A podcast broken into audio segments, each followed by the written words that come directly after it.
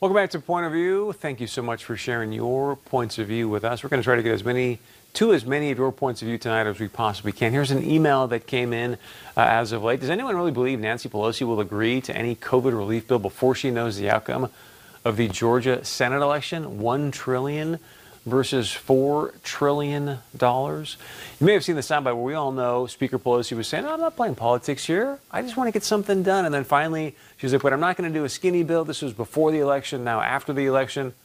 Oh, we have a new president. Yeah, I'd be open to a more skinny bill.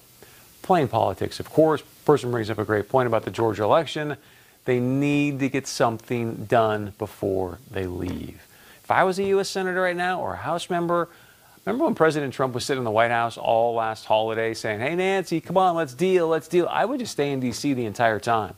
And yet, these guys are going to be able to go, and women, go there and say, oh, sorry, we didn't get any direct payments done. My bad. I got to get home for Christmas. Well, they still get their paychecks. Do you get the same paycheck? Many of you probably not. All right, let's get to a voicemail that came in. Here it is. Hey, Chris, I see you have Attorney General Ellison on your show. It's interesting to hear his take on on the world. I happened to stop by Scheels in St. Cloud in the mall, and it was so full of people.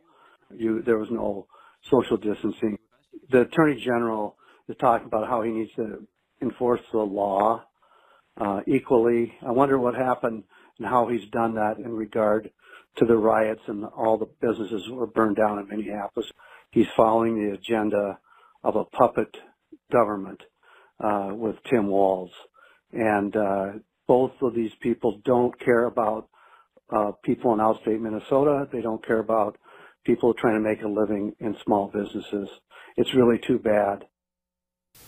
Boy, um, it is heartbreaking to see what's happening with these restaurant owners, gym owners, other small business owners, all because of these COVID lockdowns, which is exactly why I brought up the point is hey, if these therapeutics are as effective as we're told, why are we not hearing more about these therapeutics? It's probably going to be a lot less expensive in the big picture than the vaccines and other novel big pharma situations. So thank you for that voicemail. We appreciate it. Here's a text that came in as well. A person says, hey, just watch your segment about 0.998% of COVID cases. Let me repeat this. 0.998%. So less than 1% of COVID cases are actually traced back to restaurants and bars they go on to say, remember, 85% of all cases have minimal or no symptoms and are not a threat to hospital bed. Restaurants are not the problem. In case you missed my interview with uh, Minnesota AG Keith Ellison last night, which, by the way, fantastic guest. Also, continue to keep him in your thoughts and prayers. He did mention in the interview last night he did lose his mom to COVID. And it was fascinating to break down some of the actual data in the context of why are we shutting these places down. I asked him, do you have any, do you have any numbers to bear out that actual any COVID deaths have been traced back to restaurants. He didn't have the data at the time. Then I uh, ran some numbers for you and showed you last night that based on the current numbers in Minnesota, the death rate, if you're 59 years or younger in Minnesota right now due to COVID, it's 0.09%. I don't know if you follow advertising much, but the key demographic is 25 to 54. Why? Because it's presumed that those people have got the most disposable income to spend. So then Open up Minnesota for people 59 and younger. Do something. These small businesses have to survive. All right, let's get to another voicemail that came in. Here it is.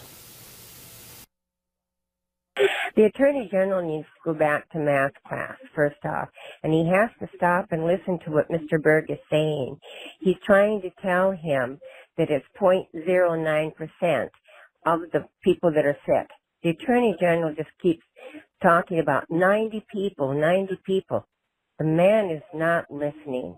I am 100% with Mr. Berg. We need to start opening up or everything is going to close down and we will never have our life back like we know it. Um, I think it's a sad state of affairs the way things are going. My opinion. Thank you. Thank you so much for sharing your point of view, your opinion with us. She brings up a fantastic point. We talked about this person a while back from the Minnesota Beverages Association, and he said, and it just it was such a stunning number, but if you take a moment and think about this, he said, hey, Chris, if we don't get this thing turned around soon and start to reopen up restaurants and bars, he suggested that 40%, 40% of small family-owned restaurants and bars in Minnesota's, Minnesota will never open again. They will have to shutter their doors forever. That that is a heartbreaking statistic. Let's hope it doesn't bear out to be true. We'll find out more tomorrow. Again, Governor Walz will announce tomorrow. We're going to tell you more about that coming up right after this. Please share your point of view with us. Email us, text us, leave us a voicemail. We'll be right back.